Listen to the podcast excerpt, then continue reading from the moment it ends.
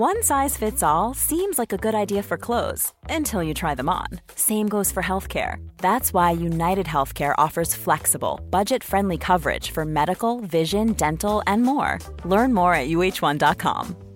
You should celebrate yourself every day, but some days you should celebrate with jewelry. Whether you want to commemorate an unforgettable moment or just bring some added sparkle to your collection, Blue Nile can offer you expert guidance and a wide assortment of jewelry of the highest quality at the best price. Go to BlueNile.com today and experience the ease and convenience of shopping Blue Nile, the original online jeweler since 1999. That's BlueNile.com. BlueNile.com.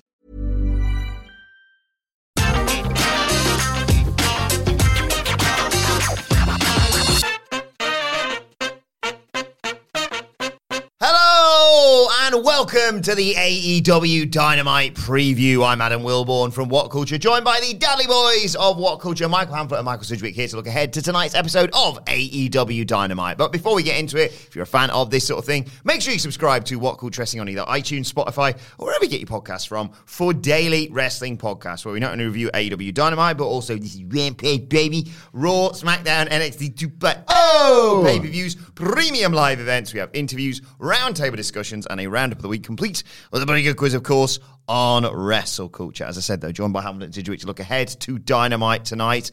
AEW Dynamite, blood and guts to be specific. We've got all the fallout from Forbidden Door as well, but tonight is, of course, mainly about the Blackpool Combat Club versus the Jericho Appreciation Society. Oh my god. can't, can't wait for this. I can't wait for it. I think on balance, I've really, really, really enjoyed this feud. We're kind of a long way removed from the uh, the five on three beatdowns that we saw quite often, or the five on two, whatever the hell it was. We're just willing it to get to this point. Willing it to we? get to this point, and now that's got to this point and ahead of this point. It's mostly been absolutely tremendous, and I can't wait for the match itself. Um, in fact, I'm still so into Jericho and Kingston that I'm, I don't even know if I wouldn't take a, a heel victory and take it all the way to Arthur Ashe, and then that can be he finally wins the big one, and maybe I don't want to say Jericho's a face, but the whole thing is he needs to shake the guy's hand. He can shake the guy's hand and still be a knob to somebody else afterwards. That would be even a bigger endorsement. Like, I hate everyone. I hate pro wrestlers, but you know, you, I had to do it basically. I had to do it. Uh, no, this match should be absolutely tremendous. It's a centerpiece of the show, the undercard for which isn't particularly great, and there's a huge missed opportunity that I will bury imminently. But um, I was on Twitter uh, last night, this morning, whenever, and it never really dawned on me that this is the site we're going to see tonight because last year it was it was an incredible thing last year, and it says something about the failure of last year's blood and guts match that they've never recapped. As hyped as I am, as hyped as most people are, if you remember last year, it felt like a landmark moment in the pandemic and stupid wrestling's um, situation in it, but it really felt like proper cliche, light at the end of the tunnel. Fans are going to come back soon. There's going to be 2,000 in Daily's Place. Like, even with 1,000 at full gear, you could really hear them, and it just felt elusive. But 2,000, it's like, it's pretty much like there's been ECW major shows that were noisy as hell. I didn't have that many people, and it just felt like a return to normal. Felt like the build was really strong. It felt like the great lost thing that we missed out on as a result of the pandemic. It felt special. But with the the hard camera being where it was in Daily's Place, because they didn't want fans sat next to each other, um, it was just pointed against the um, the entrance tunnels, so you could hear the fans, you could see Austin Gunn, but it wasn't quite the same. It felt as close to the same as you were going to get back then, but it didn't feel the same. And because I just hadn't thought about it, because the image of an AEW Blood and Guts match was in front of the tunnels, I didn't realize that there's going to be a whole bank of fans behind the cage, and they can get swoop, uh, sweeping shots of the cage and the full panorama of the arena. And it's like 10,000 plus tickets sold in a hot wrestling city with a really rich history of cage matches. Um, it's going to be special before the very first bell has rung. Can I fantasy book some stuff before Yeah, I hand over? out, yeah. Right. I believe because this story ultimately AEW is all about building towards the future. They've been criticised for this, um, particularly in the early days, where it's like you know what you've got now, just do that and then build towards Yeah. the future. But this whole deal exists ultimately to get Wheeler Yuta over as a major star in about three or four years' time. Yeah, uh, ditto with Daniel Garcia. and they are the youngest guys. In fact, Yuta and Garcia had like an incredibly well received 60 minute Ironman match, so we know they can do this. They're young lads, energy, intensity, stamina for days. They should start this match together.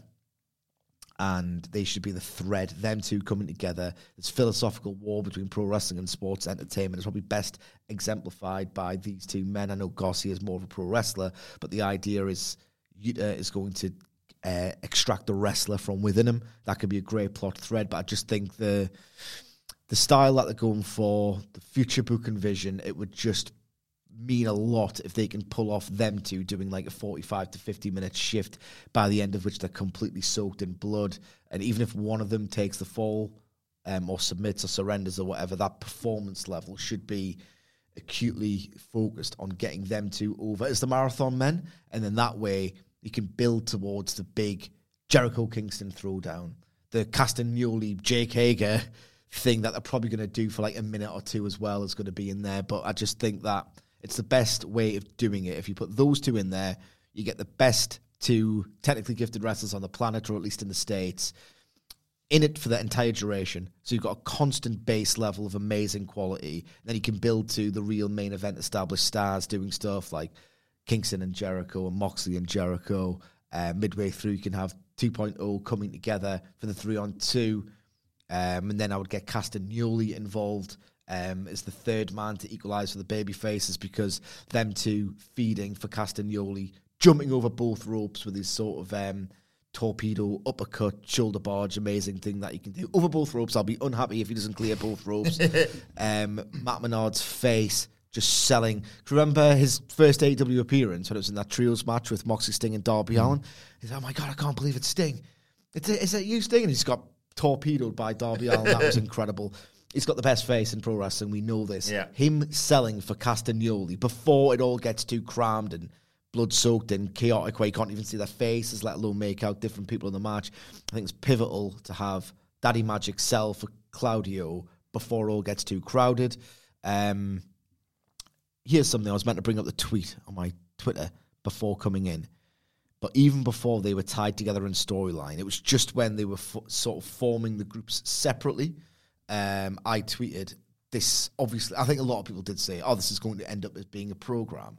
Um, but I tweeted that I will permit the worst spot in modern war games history under one condition. The big West Side Story standoff is a bit too cinematic. It's far too WWE. I think that was the moment last year's Blood and Guts got a little bit like, oh, come on, you were nailing it. You had the tone. There was just enough great action to modernize it, but you never betrayed the pro wrestling spirit. And then it got a bit cinematic and sports entertainment.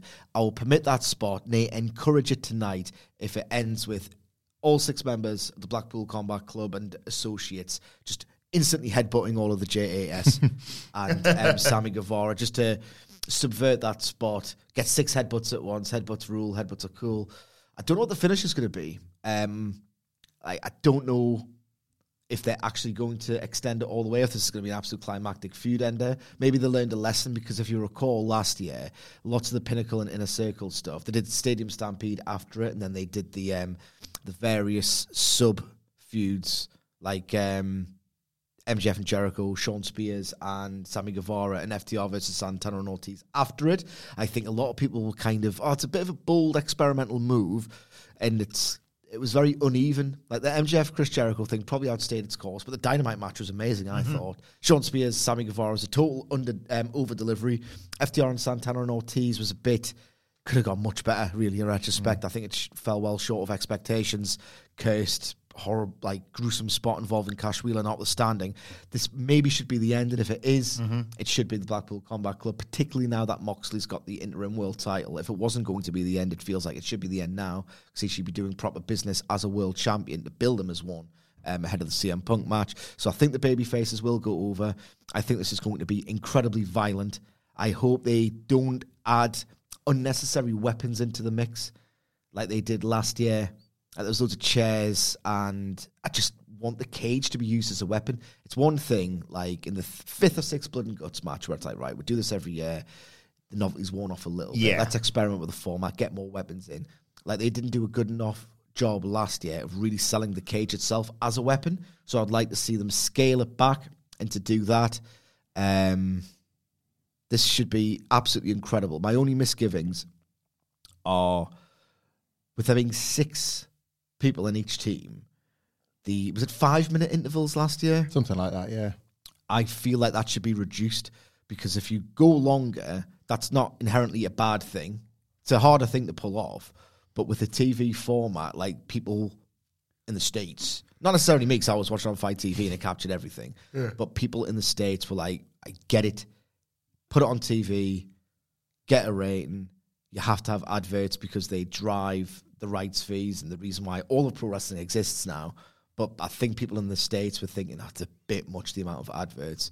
If they keep the exact same format but add two more people, I just feel like that's going to compound the problem. But you know, they're the listening company. There was a lot of um, feedback last year to that effect. They've been very clever of late, AEW, with really long matches and knowing when to insert the adverts. Like if you recall the Hangman Page and Bryan Danielson match, like the first one, which went to the 60 minute draw, whenever it was a blade job, it was like, right, okay, it's three minutes where Hangman Page can sell and sell and sell and not lose the crowd because he's bleeding. That can be your advert. They did that twice, I think, across the two matches. They were just genuinely very clever about how they did it. So hopefully lessons have been learned because that is a sobering one. Hopefully there's no ridiculous cardboard.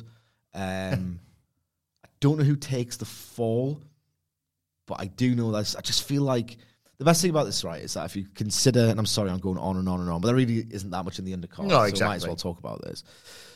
The best thing about AEW, I mean, Handful have pointed this out regularly, is that they are exponentially better than us at their best. So they'll do something that we would, could never fantasy book and just think, that's the coolest thing ever. Thank God I've invested my time mm-hmm. in this company. Eddie Kingston tonight is going to do something iconic. It's the gas can, but times two because it's the blow off. I don't know what it is, but I love the idea of watching it, knowing that it's all but guaranteed to happen. He's got something amazing in mind, and looking at the look of my colleague Michael Hamflett's face as a segue, hey, I think he's got an idea. I've got it. I uh, I think he's gonna take a swig of some booze and blow fire in Chris Jericho's face because I'm a fucking wizard, Chris. and then the Jericho Appreciation Society, in absolute fear and panic, will surrender. And I think, and then Jericho for weeks, if he even appears. Well, Obviously, he's last off year, next week, isn't he? Yes, he's on so, tour, like, yeah. he's gone anyway. But then you either have him disappear for a while, or he returns with the full uh, bandages, the whole face. Like what will you know? What will Chris Jericho look like? The whole thing. They could do more about his hair being because that was so teased before. How much he cares about his hair? Like bits of it could be missing when he returns. You can have as much fun as you like. Play it seriously, play it for laughs. It's a Jericho Appreciation Society. You do both, but the grand payoff to the wizard stuff is Eddie Kingston, like the big, the, like the iconic uh, Mr. Pogo was it? like would always blow fire and you get this incredible visual. It's just this, and again, it's never been done in AEW before. Somebody just like blowing fire. It's it makes serious because it was Kingston was the first one to take the Yeah. fireball, and it makes serious what Jericho has intentionally trivialized. I think after the criticism of the first one, when that one wasn't really sold as like, like it was like uh, anyway switching gears here like dynamite rolls on all that sort of stuff after that they kind of made it so silly as if to trivialize something quite serious and jericho indeed call himself a wizard like kingston has threatened these awful things to the point of frightening jericho when he sat on commentary on rampage like a couple of times to the point where it all overspilled didn't it on last week's but there was that great week where he called in and Jericho was just left terrified to ponder these awful things that Kingston had planned. I think that was ahead of Anarchy in the arena. Yeah. So yeah, trapped within the confines of what it's a the sort of thing where you can slip it into the match quite easily. Like you can get that sort of stuff through mesh, or Kingston can have it on in the whole time, and it could like Regal could have the the hip flask with him in the inside pocket of his suit or something like that. It's fairly natural and organic how that comes, and Kingston wanting to make Jericho suffer that wouldn't feel forced because he would have had it in in the back of his mind.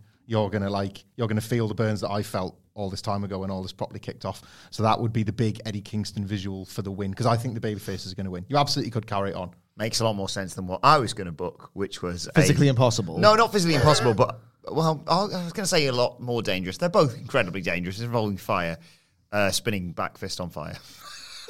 Also pretty good. I would like that. Flaming Hurricane. Like he covers his face, and Jericho goes to try and fire a fireball him, covers his face, and his hand catches on fire. And he's like, "Well, might as well use it." Spinning back fist. The only thing with spraying alcohol is that Moxie's in the match. Yeah. And Kingston cut the promo ahead of Anarchy in the arena when he's talking about how he's had a drink and still can't conquer his demons. He has to swim with his demons. So maybe setting his fist on fire. Or the uh, what's it called? Is it called a slapjack or I just? But it the used to be called slapjack when Stevie Ray used one. the, yeah, um, the, like the- Santana Ortiz Oh yeah, yeah, yeah. Yeah. that on fire as well. What do they call it? I can't remember. I can't remember much about Santana and Ortiz because they are very much extras at this There's point. a pool ball and a sock quality to it, isn't there? Yeah. the way it moves, But on fire. but on fire. Uh, how you So feeling? You still you, you agree? I, I think we all are kind of in agreement. The Blackpool Combat Club kind of need to win this one, or Yeah. should we? Are Well, going particularly to. with Moxley as a champ as well. Well, last year, Yeah, ser- yeah, yeah. like last year, serviced the heels winning more so than the babyface, didn't it? Realistically, um, uh, the inner circle couldn't remember the name of them. The inner circle had sort of had everything. So the pinnacle needed it to cling on as a group and to stay credible. It didn't really work in the end, but the result was important for them, and I think it's just as important for the Blackpool Combat Club here because, it ha- like, there has to come a point. Madball. That might be right. that Yeah, sounds right. This is not a sports entertainment match. This is something that pro wrestlers would fight in when the, it's just reached the point where this sort of level of violence is the only way. This goes against logic for the sports entertainment group to win in the end. I did know Sidgwick's excitement, but it's obviously because he's lived it in real life. He wants to see the All American Americans explode again. I do. Because New Orleans just wasn't enough, was it? So having that tag team go again all these years later in Blood and Guts, um, they're going to do a little We the People moment, aren't they? And then they're just going to absolutely flush that aside and batter out of each other. um, I think I'd like to see it's it's it invites you to think of spots you would like to see, um, even if yeah, as we always say, they'll probably have better ones in mind, the wrestlers and the company alike. Uh, I think I'd like to see William Regal bloodied, bloodied up bad. Whether or not it's all the wrestlers are in the cage and then Jericho the prick slides out when they have the advantages and it's like a two or three on one attack and they do some really Buried for getting out the cage last time, I think. Oh, they did, didn't? Yeah. But like nasty stuff to Regal, just like because he's there and he's a bit of a, an easy target for them. Uh, something along those lines. I'd like to see somebody absolutely pissing blood getting swung by Claudio. Yeah. So you're seeing like the the kind of difference. It's an illustration of he's here now. Like here's this big swing. You love it. They did a really good job of saving it uh, Blood and Guts. Where you didn't quite get it in the Zack match, and it was because they probably knew they needed something more. I think in that closing Forbidden Door segment, the risk was, ah, we've had him. Where's the actual surprise? But then they, they'd kept the swing so that there was something crowd pleasing. I think the a bloody swing is the sort of illustrative difference between who he was in WWE, Cesaro, versus who he is now, Claudio Castagnoli, somewhere where he can be. His creativity and, you know, there, there's more of a freedom of expression can be rewarded. So I think I'd quite Paul like doing his hair whilst he's getting swung. Pretty great, because the flick comb was... Jesus Christ, just trivialise the bloody match, Wilborn, why don't you? Well, I was going to say What Danny about Magic because he's what- dead good at bleeding, but what then I about was like, we're slicking it- already booking him and stuff. slicking it back with his own blood Oh, when he's been yeah. uh, when he's obviously My kicked. God. innit? I, I just I I'm so excited about this match, and I sense that a lot of other people are, which is why I sense as of this recording, AEW have kind of failed to add something that adds a bit of spice to the rest of it because this is a like this is a really awesome match that co- completely warrants the payoff, completely uh, warrants the anticipation because we've not had it in front of a crowd. There's jack sh- going on underneath it. The women's spot, I've just realised the women's spot's gone. Because I assume this is going to be the whole second hour. No? Yeah, but we can still play the game. Oh, we're still Don't playing the worry, game, we'll but I just. play the game. But you, uh, like, It's just, hard, it's, just, it's just harder. Yeah. It's just harder. It's harder. Two more things. One, I'm very fascinated by the interactions between Kingston and Claudio because Eddie Kingston has been building and building for years, for years and years and years, the idea that he hates Claudio. Loved how it was shot at the pay per view. Yeah. Shrugging. Oh, geez, not this Moxley's again. laughing, God's Got the sake, belt, mate, man, come on." stop it. Like it was great. Like he just looked like fed up, but like not in a I'm going to turn on him kind of way, but like a whole way, man. like, a whole way. Storm's off in the road too, as well. Kingston he says, I'm sorry, Mr. Regal, but I'm not doing it if he's here. Mm. So you- I'm off. So I'm fascinated by the interactions here because the baby faces are probably going to win. They're not going to just team up together. And are they going to make friends after? Because sh- there's loads of money in an Eddie Kingston Cesaro uh, Claudio feud. Even if you don't know the reasons behind why they hate one another, which are themselves ambiguous because Eddie Kingston knows that he just he, he- he's so good at it that you don't know where the line between fiction and reality begins The and ends. stuff again, isn't it? Yeah, it's a bit like that. yeah. So the general gist of the story is that they were feuding in Chikara, and um, the idea was that Eddie Kingston spotted a rat, and he said that Claudio was a disingenuous, insincere piece of shit. and he's actually an arsehole. And I know I'm playing the heel, but I'm telling you right now, you might hate me, you should hate him. That was the gist. That's two, um, three great matches, and to um, put o- put it over all the more. Claudio turned heel and joined like a massive dominant heel unit, and Kingston was like, "I'm right, I'm right. I told you I was right." Then they had another match, and then they were going to do the third singles, or at least within that feud, and that's when he got the call to go to the Fed. So I don't know if Eddie's been just desperately thinking one day in one promotion, this will actually get paid off, and the mythology will be enriched um, if I keep at it, or if he just genuinely hates him because he's so good at it. Um, so I really don't know, but ultimately, let's not fast forward all of this in one night. If the baby faces win, have Kingston refuse to celebrate because even if you aren't familiar with the Chikara stuff, and I only know sort of a sort of a bullet point guide, I was never like invested in it week to week or episode to episode or part to part, whatever Chikara did with it. Um, you will be able to have Eddie Kingston cut a five minute promo and explain it better than I just have by one million miles. One final thing before we move on to the rest of this card and some of the stuff that should be on it. Yes, Uh, I've booked the spot, and it's one of oh, oh, classic Wilborn. I was thinking, yeah, which one do you do it with? the cage explodes. what, if, what if Eddie Ki- Kingston sets the two cages on fire? No, what I was going to say is we were sat here, we got Daddy Magic here, got a cool hand Ange there, friends of ours, we love them, we think they're fantastic. But which one's going to do the spot with Claudio? Why not both? Double swing. One's getting swung, one's getting UFO'd. I mean, it's phys- probably probably physically, physically impossible, but Claudio. It's Claudio, so Yeah. probably not. So probably not. That's great. I will forget to say this at some point. There might be a late in the day edition announced mm. on Twitter, like a couple of hours before showtime. Tony Khan is usually so good at this. I don't want to out Tony Tony.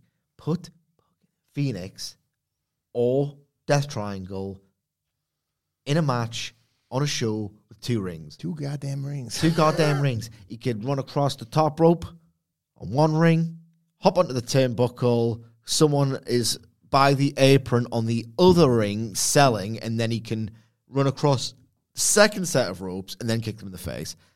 Dave Meltzer will give that match literally two stars on top of whatever it was going to get if he sees that Fenix spot. And critical acclaim is still a bit of currency, not so much anymore because it's so widespread, but ultimately, if you want people to go ballistic in their praise about this product, have Fenix work a match on a show with two rings. It just makes so much sense. Do like House of Black and Death Triangle and call it the final fight or something.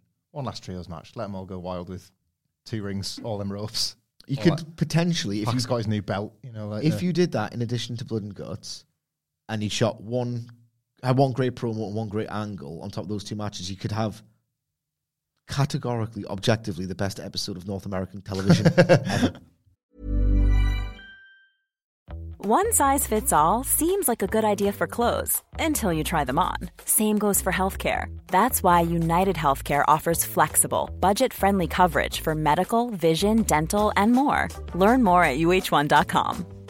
Ryan Reynolds here from Mint Mobile. With the price of just about everything going up during inflation, we thought we'd bring our prices down. So to help us, we brought in a reverse auctioneer, which is apparently a thing. Mint Mobile unlimited premium wireless. Ready to get 30, 30, bit to get 30, bit to get 20, 20, 20, bit to get 20, 20, bit to get 15, 15, 15, 15 just 15 bucks a month. So, Give it a try at mintmobile.com slash switch. $45 upfront for three months plus taxes and fees. Promo rate for new customers for limited time. Unlimited more than 40 gigabytes per month. Slows. Full terms at mintmobile.com. Millions of people have lost weight with personalized plans from Noom, like Evan, who can't stand salads and still lost 50 pounds. salads generally for most people are the easy button, right? For me, that wasn't an option. I never really was a salad guy. That's just not who I am. But Noom worked for me. Get your personalized plan today at Noom.com. Real Noom user compensated to provide their story. In four weeks, the typical Noom user can expect to lose one to two pounds per week. Individual results may vary. Well, I was going to ask about that actually, because I was going to say on this show, is there going to be much fallout from Forbidden Door? Obviously, Moxley's busy in, in Blood and Guts, but that would be a way, Hamflett, to get the new All Atlantic champion on this show. He's showcased on the road too. He got a great promo on there. Go and check that out. He reintroduces himself, in case you're unaware, and explains where the term "the bastard" comes from. But um, yeah, do you do you foresee more of that? I, I, I, as soon as Sige mentioned a Fenix or a Death Triangle match, it just made so much sense. Well, the interesting thing about Forbidden Door was, even though it was, and we were critical of AEW for this, obviously, even though it was AEW and New Japan in this dream card, it wasn't really a dream card. It was built to episodically. So typically now we'd be talking about, oh, it's the table set in Dynamite tonight. But we don't necessarily have that because for one, it's Blood and Guts, and for two, it's Forbidden Door, and that's slightly different to the pay per views. I don't necessarily think it is that different. It felt like all the things that were being set up, whether you liked them or you didn't, were kind of paid off on the night. Maybe, maybe the Young Bucks are none too pleased with what went down, and we'll finally get Sting and Darby getting the shot of the tag titles. Yeah. that's overdue. So maybe you start heading towards uh, Sting and Darby and the Young Bucks. That's just a really good TV main event. So possibly start addressing stuff there. Other than that, uh, nothing really off the card. I loved it. Like a brilliant show, helped by I think lowered expectations. But I loved it in the way where what they could what they could use to their advantage at a show like that was that most things felt fairly conclusive hmm. because of the nature of the show. Like I'm not the one one of the things obviously they deemed important to keep selling was this was this blood and guts match. So they, gave the last section of the show to mm-hmm. it. I'm not that. Nothing I can remember from the show has left me this feeling of right. I want more. Let's like let's keep Yeah. going. Let's keep Can't going. Let's even keep get going. it. No, like loads of the guys have gone back to New Japan, all that kind of thing. Just a thought, maybe mention your AEW Women's World Title. Well, yeah, but there's no precedent for that from the normal AWP. Yeah, I so who's to say we're going to get that tonight? um, I just the the payoffs to all the big matches were payoffs because they kind of had to be. You know, if- Okada said it today. The doors closed again, but it'll be open one day. That's how it should be. The last thing, the last thing you want now, especially while there's still Ring of Honor up in the air, is to have like a few hangers on Yeah. Japan and be like, "You thought the door was closed, like." You never knew me at all. no, I did know it. Close the door. Close the door. Just for a little bit. Yeah. So, if anything, they've got a real opportunity here. Let's look at the last six months as a bit of a, ugh, like, you got a really cool payoff tonight. You've got this gimmick match that people have got a lot of faith in. You have an opportunity to deliver everything, including a finish that people just remember with joy in their hearts rather than sadness. Do that, and then everything back to square one a bit. Just think, start from next week onwards, setting up some long stories again. Don't just look at All Out because there's some obvious stuff you could book for All Out. Start looking to Full Gear. Start looking to next year's Revolution with your stories. Like there's a couple of short term wins. You know, like Wardlow was nothing to do with Forbidden Door, but you should be starting to think now about when Wardlow is going to brutalize Scorpio Sky and win the mm. TNT title. So there's a lot. Probably of- already have. But like, let the fans know. yeah, when, yeah. Like, let people know that like it, like if you've got a little gap this week or certainly starting next week, like just start setting the table again for AEW to get good. For Thunder Rosa, I just put the video that you put on Road to on Dynamite. It's like four minutes at most. It's ju- it's just them recapping what happened at Forbidden Door and said it's a great match. Toni Storm's got nothing to be ashamed of. Isn't Thunder Rosa great? Because it just, especially with the reaction from last time, and I, I thought it was justified the way. It's a good optics call for them Yeah. to do that. it's one of those weird things, right? Where you know, there's certain we live in a wrestling fan bubble, and AEW's kind of burst that bubble by saying, well, actually, a lot of the things that wrestling fans really like actually translate to incredibly lucrative pay per views, like other promotions and Japanese pro wrestling, which never thought. "No, If you want lucha libres, go to Japan. You know, like, a lot of people in wrestling who somehow still had very high ranking, powerful jobs just didn't think certain things that us hardcore fans are into would ever make money or would be worth doing. And yet, in fact, AEW have proven. There's also a bit of a fallacy involved where you think, all right, well, this is great, so just do it. Like the King of the Ring pay per view, people love tournaments, people have ultra fond memories of King of the Ring, and never really drew. Mm-hmm. Never really drew. Um, in fact, the best draw in King of the Ring, yes, it was during a boom period, but it was when the tournament itself was a lesser concern to Hell in a Cell matches or McMahon melodrama. The strange logic they applied to that was well, nobody can, uh, nobody knows what they're paying for, even though theoretically you're paying for more permutations than just a set card because you can fantasy book all these brackets. Yeah. But the rationale was, oh, it doesn't draw because we can't sell them a final. Tournaments don't draw. Uh, King of the Ring hasn't really drawn that well historically compared to the other four of what was then known as the Big Five. Uh, WrestleMania 4 didn't do particularly well compared to the other golden era WrestleManias. And it's the same thing with video packages. People love video packages, and it's not just, oh, I need to be reminded because I need exposition. Just people think they're very well shot, people think they're nice to tell a story. Um, sometimes it's way less contrived and better than here's a backstage interrupted interview to tell the story. Instead, you can just do it with a video package. Everyone, at least on my Twitter timeline, is endorsing more video packages and adding stuff specifically from Road to because it's such a great little YouTube series to Dynamite. And yet, despite a lot of people loudly proclaiming their love for these, the segments in which nothing is live or happening or pre-taped die. Just constantly Mm. Yeah, die. that's a fair point. So it's really odd. Um, I understand why they do it, even if I personally don't like it. And that is Yeah. not putting the things on Dynamite. I don't know how much this is really being like discussed at the moment, but They'll want a big number tonight as well. They'll Yeah. want a huge number. They don't want to do anything to risk it. this is kind of like that old fashioned thing where they've set something up with the intent. The pro wrestling and the booking is designed to draw the number. There's no tricks. There's no we're going to add this match at the last minute. We're not expecting this audience because of uh, the Big Bang Theory. It's none of that. It's the wrestling. They want the wrestling to stand up for itself and draw the draw the number tonight. It's not got talked about much into like AEW's numbers have kind of plateaued again.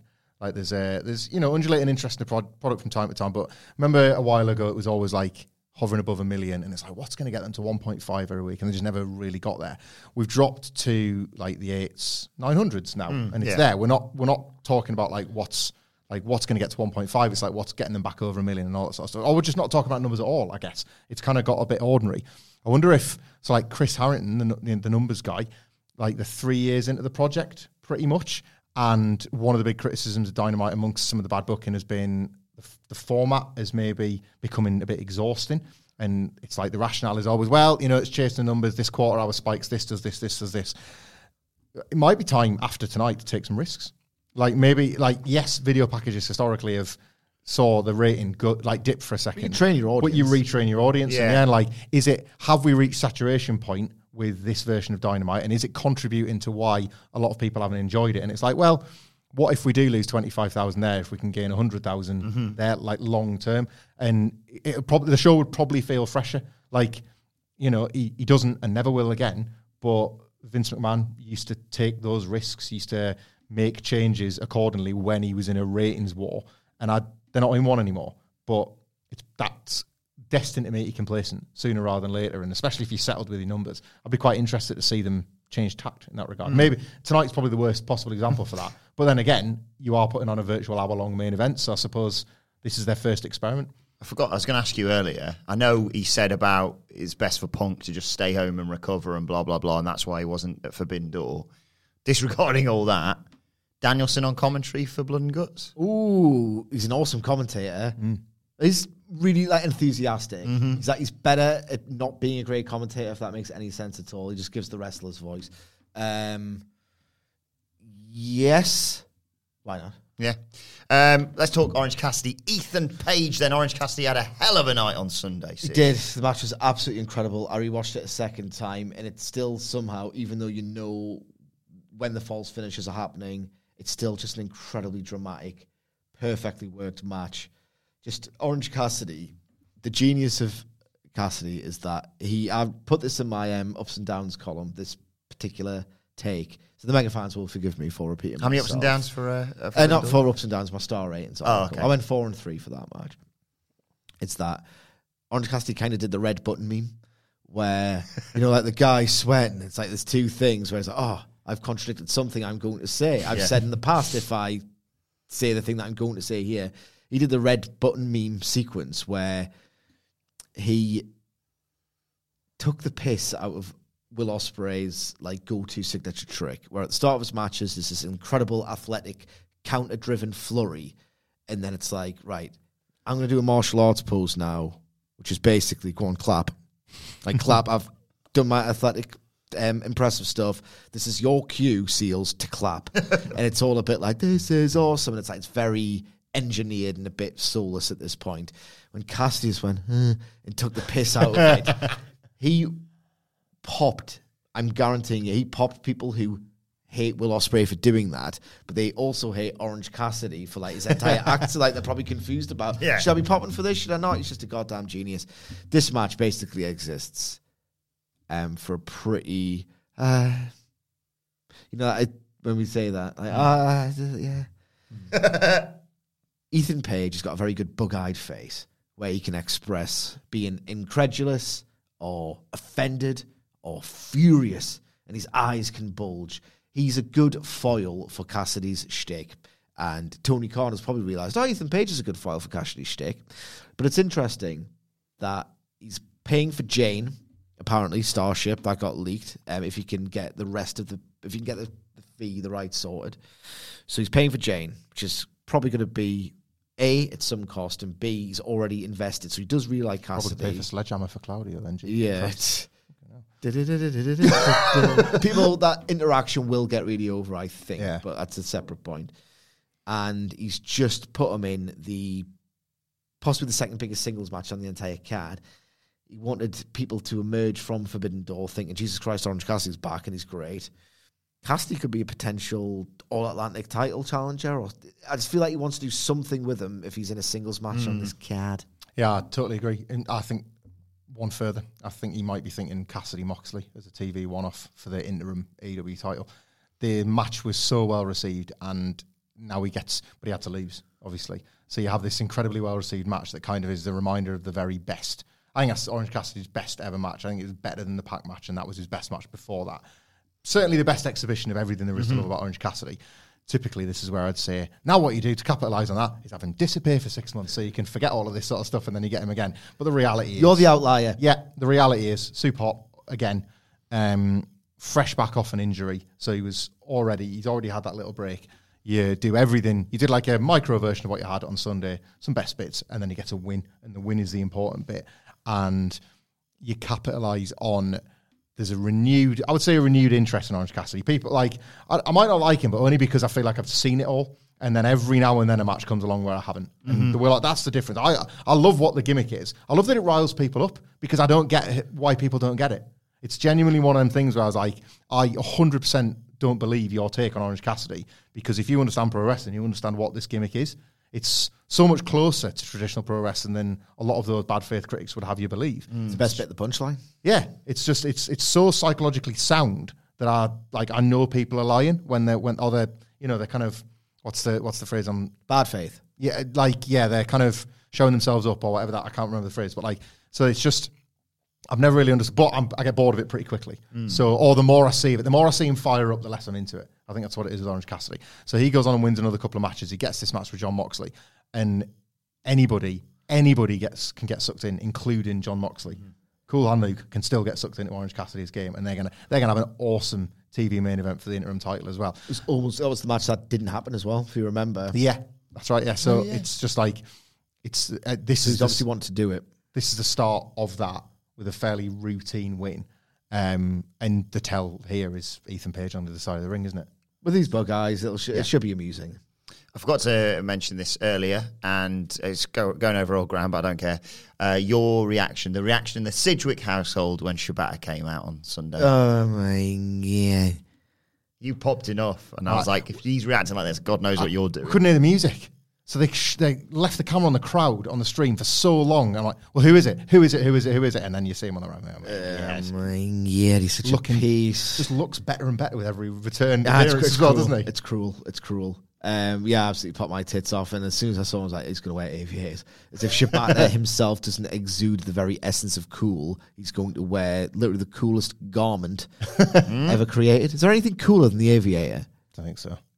The uh, flick, bla- uh, flick comb, the switch comb. switch comb there. That's like that's pastiche of cool. Like Yeah. aviators are just. I'm going to be a massive hypocrite here because I also think the denim jacket, a good denim jacket, rivals it, and that's another Orange Cassidy staple. Maybe I'm just jealous of him. I think you are I jealous. think of him. that's what it must be. Do you want to know my big takeaway from Forbidden Door? The thing that I've discovered? This is going to just piss me off. No. Shingo can Kingu. First Shingo match of that for me. Shingo. Very good. I'll watch more. He's Good. He's good, he is. Unbelievable. I'm going to tweet it out. Confirmed. Shingo's good. Pass it on. Shingo. Hidden hidden gem discovered at Forbidden Door. Don't sleep on and then put his name in inverted commas. Shingo Takagi. 2019 was one of the best years of wrestling ever. 'cause, uh, Jesus Christ, Double or Nothing was great. Um, eight, uh, WWE is like the weirdest thing. It's getting so desperate with its absolute insanity. The G1's awesome. Moxie's awesome. It's just a great time. NXT isn't quite dead yet. Actually, the sinister structure. it actually is, but it wasn't until then. They had its season finale. in They New had the York, WrestleMania. We got to be there for it. So Yeah. like, so it was a pretty awesome year. Um, and one of the best matches that very year was Shingo versus Ishii in the G1. It was so good. They hit each other so hard. It was so dramatic. It was so terrifying. They felt like mythological creatures in there. and my God, it was like Meltzer, and I agreed with him for once. I was like, "Yeah, great, don't do that again." we simply hit each other too hard. kind of betrayed the point, but it was still awesome. There's also a championship match tonight, Michael Hamflett. Doesn't feel like one. TBS title on the line. Jade Cargill issued an open challenge, or I should say, Stokely Hathaway issued it for her, and Tony Khan's, because he's a night owl, said uh, he'd uh, He off- needs off- more sleep. offer it out to the locker room. Uh, Leila Grey has picked it up. Any chance the title changes hands tonight? Oh, Jesus Christ. I had to ask. it's uh, Jade Cargill could um, smash her across two rings, just just batter her, like just beats her up in one ring and then steps into the other one, beats her up in that one, just to make it slightly different to the Bump regular. kicks her into the second ring. Perfect. And then you've got like something that's slightly different than the usual Jade Cargill squash. Bump would be ridiculous. Yes. Again, Mangle through the ropes. Not my problem. Just to like slither through the ropes like an eel. Again, another spot you could do. you deal with it? Another spot you could do in the Death Triangle versus House of Black match that they should have booked. in the Pac Omega matches, like Pac can some because he's just a phenomenal, ridiculous athlete. Like imagine an actual proper American TV Pac versus Claudio match. Oh my yeah. Pac can do this bump where it looks like he's being sucked back first into a vortex. Remember, he could do that through both sets of ropes. But Fenix on the card. Uh, no title change. It's going to play the game? Well, this is ladies' night, and uh, ooh, night. Not sure if you heard, you weren't here for this last week. no. I have been Just just advised on the rough premise. Oh, the, ro- uh, so the, the game is that it's very cynical what AEW does. We've discussed this at length for what three years at this point. There's one women's match per segment. So to get a little bit of fun out of it, not that the wrestlers aren't very good or They very deserve willing better, to get, yeah. yeah. But because it's always around the same time, the, the, the ultimate thing would be like, oh, it's one minute 25 again, sort of thing. That's what we're trying to develop. But this is different because uh, Blood and Guts is going to eat up the majority of the second hour. Is it going last? Yeah, of course it is. Yeah. Of course it is. Then again, It's TV, is it? Like I know that like they can break rules for TV. We've had like world title matches going first. Like Kenny and Brian went on first, Arthur Ashe and I think, Could, yeah. they, could they do the old gimmick though of like we're just going to stick with this for as long as it goes? If it goes, if it goes last, is all I'm saying. Possibly. Hangman and Brian. That's how they got the hour Yeah. out of it was having it start the Yeah, show. the, the lead-in is always very important. So maybe you could, but it makes the game a little bit harder. But the game, will uh, Hamflett, is to guess the time in which the very first sting or note is played from the first woman of the one women's match is going to happen. The idea being, oh, it's one hour, 25 minutes again. That's funny. so the game, just to uh, remind you, in case you forgot, is this is ladies' night. Oh, what a night. I try. You do like Vic Reeves. I try and do butt rock at the end. this is ladies' night. Oh, what a night. uh, so that's the game. okay. Um, who wants to go first? You go first. It seems you didn't play this last week. All right. Well, I'll go big or go home then. Five minutes thirty eight seconds. Jade Cargill is the first person you see on Dynamite. Wow, like a so like here's what happened at Forbidden Door. And I'll Boom. give you I'll give you my reason because She's a star. she's a star. Every now and then, a star appears, and it's particularly damning on one AEW star who I'm not going to name because the stats are out there for you to find out yourself. But it really sounds like I'm burying him. For years, the stats. so what was it? Sorry, five. Ah, if I said 538. Let's go 538. There is this graph that appears. It's often Thurston, but I think sometimes it's other people. But it's legit anyway. They've, they've sourced the data from the right mm-hmm. places where there is a table of the most Googled AEW wrestlers. There's one massive AEW homegrown star that's never appeared on any of these tables that we've been looking at over like three years, and that's not ideal. I'll not name them. Jade Cargill this time was particularly high up. Paige VanZant was number They'll one. love Paige VanZant. Paige VanZant was number one, but obviously she's not working tonight. So, uh, and I don't necessarily think people are necessarily going Paige Van Zandt, AEW Dynamite in action. I, d- I don't. I don't think. I don't think those will be Paige VanZant's. You know, What do you think- Most Google terms. What do you think the terms are? Well, based on when Andy Murray was um, off and I was covering the news and I was looking around for like big news headlines using the aggregating sites that exist currently, uh, I think it's the trousers she works out in. I think generally that's what people go looking for when they're looking for Paige VanZant because there was an awful lot of things that I decided not to contribute to whatculture.com forward slash WWE because there was a lot of them, a lot of wrestling websites that should know better than to be like, check out what Paige VanZant was working out in. What, not the actual exercise, what she was working out in. Uh, so yeah, bloody in their knuckles, like clicking those sites. So I'm going to go Jade Cargill because she was like third or fourth in that list. Yeah, it could be one of those where the person's already in the ring. You don't have to specify the woman, just the 1st Mm-hmm. woman's Jade theme Cargill's for the music. match. Yeah. Okay. Does that have to be the, just the first woman? Does that have to be? You don't have to specify the woman. Bless him. You have to specify the woman. It's fine. It's not, it's not the game. Wilborn. 36 minutes dead. That's what I'm You saying. didn't have to explain what the crowd are going to be like. That's not the game. I just think it's going to be moved from the s- s- lull in the second hour to the lull potentially in the first hour. Orange of, like- Cassidy opens. And Orange Cassidy, Ethan Page opens. Then maybe we get, we'll talk about Christian Cage in a second, maybe a bit of that. I think that's probably going to start, or at least get the ball rolling in terms of people coming out before the top of the hour so that people are like, in their eyes, you need to tune in because at nine, or what is it nine? Yeah, eight on Tony. Uh, at nine, it's going to start kicking off just to give them that buffer, like you say, for, because if it's what, 10 people entering, 12. 12 people. Well, yeah, to start. Oh, no, we- yeah, no, yeah. 10 people to come. That's 50 minutes without without even breaking Getting a a sweater. So Well- 36 minutes, bang on. They usually do a little recap of Forbidden, of the pay per view, but I think because it's not entirely canonical, I think it'll be kept brief if there's even one at all. And then dee dee dee dee dee, or maybe we'll get Jane. Jane. I saw that song. Either way, Orange Cassidy's music's gonna hit. and uh, he's gonna be foist, and then you get the Men of the Year. Because people are more likely to think, oh, Ethan Page. Oh, no, Orange Cassidy. That's good. So then that'll go not long, not long. Hope it doesn't go long. Oh, he's, he's funny with the bug eyes and five for Casti. I got the joke. Uh, eight minutes, and then that takes us to about fifteen. I love the maths here. And then uh, yeah, I'm gonna go for twenty-two minutes. So I think it's gonna go Cassidy, Ethan Page, Jade, and if there's something else, it'll be before Christian Cage because Christian Cage can double as there. You've seen some decent action. Like get over it because you need to save your energy for the main event, and then Cage can be the buffer. So I'm going to go for 21 minutes. Imagine that, and 53 seconds. just thought, what about if they do open with Orange Cassidy and Ethan Page, and then Orange Cassidy gets the win easily because Ethan Page is a loser, and He's funny. him, he's all right. Titus tits in the game. That is tits in the game. That's what Orange Cassidy's going to do tonight. He's going to try and do a tip pop, but not do it. Oh, like the, lazy ones like slow Yeah. tit pots.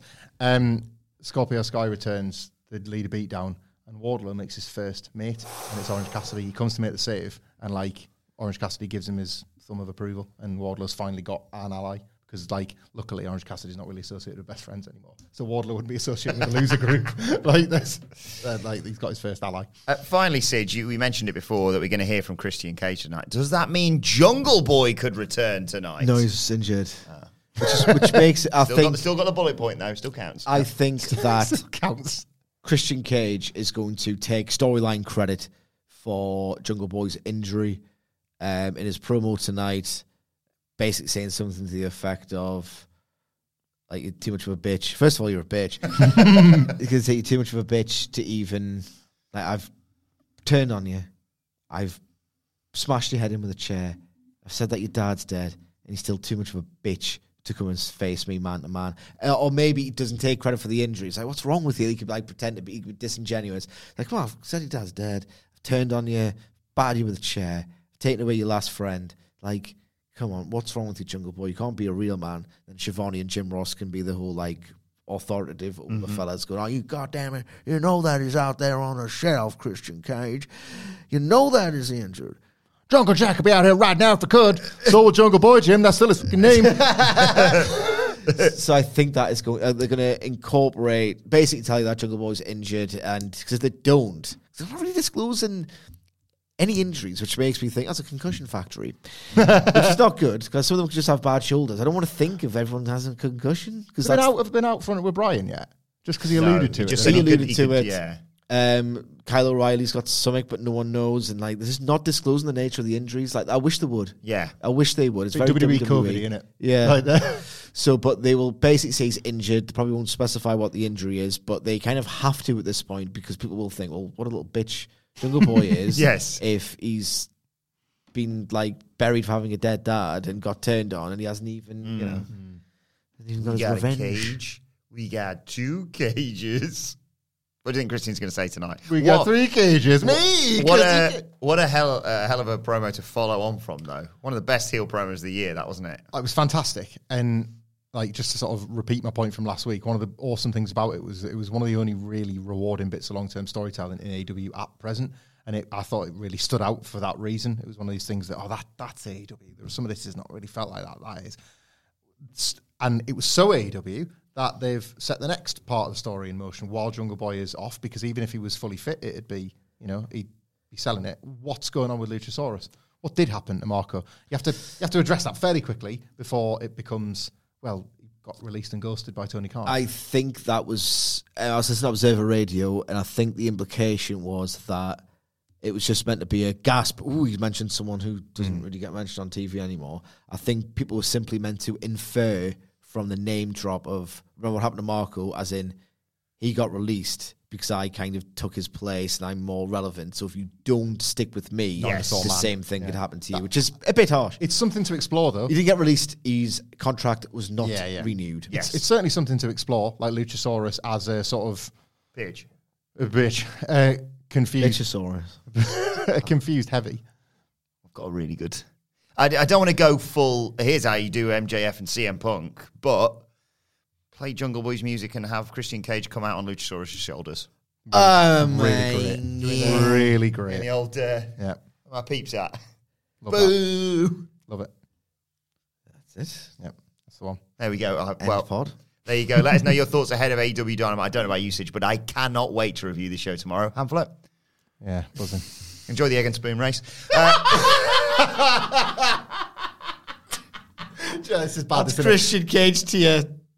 Dickhead, that. I love it so much. so bad, isn't it? Because like a lot of the time on the podcast, we're well, diplomatic, brutally honest about the hardship of having children. Yeah. Like, I'm going to watch my two boys at different points of the day do different sports days tomorrow. Should be like a joyous occasion, and like for a change, I'm actually, I'm actually like, yeah, parenting, and then you're like, oh, well, could we be doing this? Could we be doing this? my image is, for whatever reason, you don't get up early and watch Dynamite, and then the lads are like doing it. Dad, look, I'm winning, and you're just staring at your phone. Yeah, good work, son.